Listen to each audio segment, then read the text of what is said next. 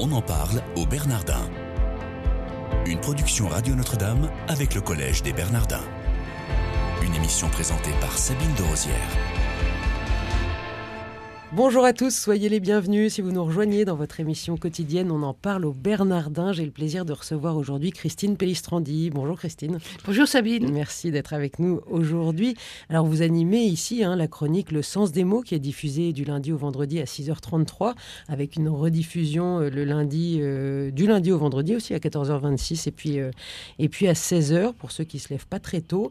vous avez une maîtrise d'histoire, vous avez travaillé à l'Institut de recherche et d'histoire des textes au CNRS en section latine pendant une trentaine d'années et au Bernardin. Vous êtes professeur à l'école cathédrale. Je vous ai déjà reçu pour parler euh, de vos cours du premier euh, semestre. On va parler maintenant de vos cours du deuxième semestre. Un cours euh, sur les psaumes, une prière pour notre temps, point d'interrogation. Et puis vous proposez aussi un autre cours sur la symbolique chrétienne à travers les siècles. Vous avez un ouvrage qui est paru en 2014 qui s'intitulait Citation biblique expliquée, paru chez Erol.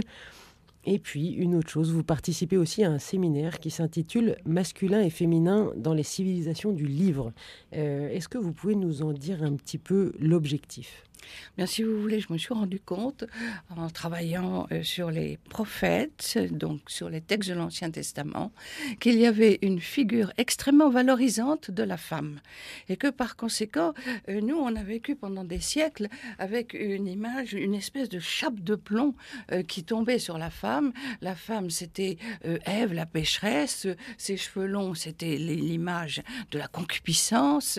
Le maquillage, c'était, n'en parlons pas, c'était la tentation du péché.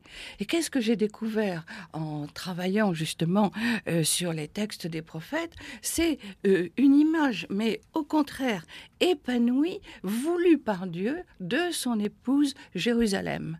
C'est bien que euh, j'ai justement, il y a très très longtemps, cette fois-ci, il y a plus de 20 ans, publié aux éditions du Cerf un livre sur Jérusalem, épouse et mère, c'est-à-dire Jérusalem glorifiée dans sa féminité. Et cela, je pense que c'était très important de montrer euh, que euh, il, y a toute cette réalité là qui a ensuite été vraiment euh, très reprise en main, cachée par une peur de la femme. Alors, vous avez écrit aussi un ouvrage hein, sur les femmes. Oui, les femmes dans, dans l'Évangile. Dans l'Évangile. Et c'est ça qui est absolument extraordinaire. Parce que là, vous parliez des prophètes, donc l'Ancien Testament, dans l'Évangile aussi. Et, dans l'Évangile aussi, parce que euh, euh, Jésus euh, accepte de les voir. Et, et les, les, vieillards qui avaient pris la femme en flagrant délit d'adultère, alors que dans le texte, on, on, a, on ne voit pas en quoi c'est un flagrant délit. Il n'y a pas de mari, il n'y a pas de témoin. Simplement, ils traînent cette malheureuse femme devant Jésus. Et ce qui est absolument magnifique. Jésus lui demande pas combien de fois tu as péché, euh, qu'est-ce que tu as fait de mal, etc. Il n'exige pas d'elle une confession et il lui dit simplement euh, où sont ceux qui t'accusent? Évidemment, ils étaient partis parce que Jésus avait dit eh bien que celui qui euh, n'a pas péché lui jette la première pierre. C'est dans les civilisations du livre ce séminaire auquel vous participez. Oui, oui, oui. Donc il y a aussi des juifs qui participent. oui, mais justement, le, tous les textes de l'Ancien Testament recouvre effectivement la, euh, nous sommes les héritiers de la, de la religion juive. Il y a euh, un côté aussi, euh, il y a une spécialiste de droit des écritures juives et, c'est évidemment très spécialisé, très juridique, un petit peu tout à fait à l'opposé de ce que je vois justement dans les textes mystiques des prophètes. Comment eux, les, les juifs, voient la femme dans l'Ancien Testament, enfin dans la Torah si vous voulez, il faut bien distinguer. Quand on parle de la Torah, on parle des cinq premiers livres, hein. c'est-à-dire euh, la Genèse, l'Exode, euh, le Lévitique, le Livre des Nombres et le Deutéronome, qui est l'histoire d'Israël qui va s'installer en Terre Sainte. Bon, les prophètes, c'est après. Et les prophètes, c'est une autre vision. C'est un, un, autre moment euh, de l'histoire d'Israël. Et par conséquent, les conditions de vie ont complètement changé. Israël est installé en terre promise. Euh, là, le problème, c'est qu'il est confronté à l'idolâtrie et par conséquent, euh, on voit justement euh, toute cette difficulté.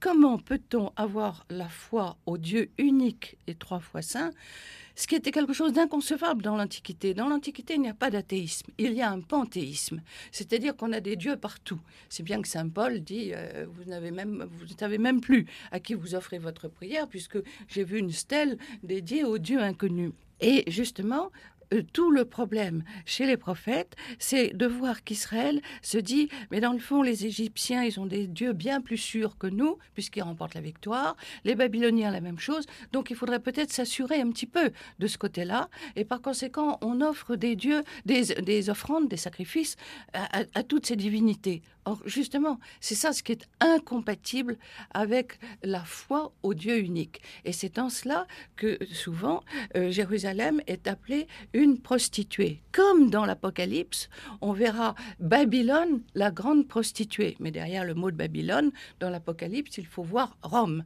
Et ce qui est intéressant, c'est que pour nous, dans notre monde contemporain, derrière la ville, il faut voir justement euh, euh, tout, tout le milieu dans lequel nous nous évoluons quotidiennement avec toutes les tentations que cela représente. Alors j'ai encore deux petites questions sur, euh, sur, ce, sur ce séminaire euh, masculin et féminin dans les civilisations du livre. Vous abordez le thème de l'altérité.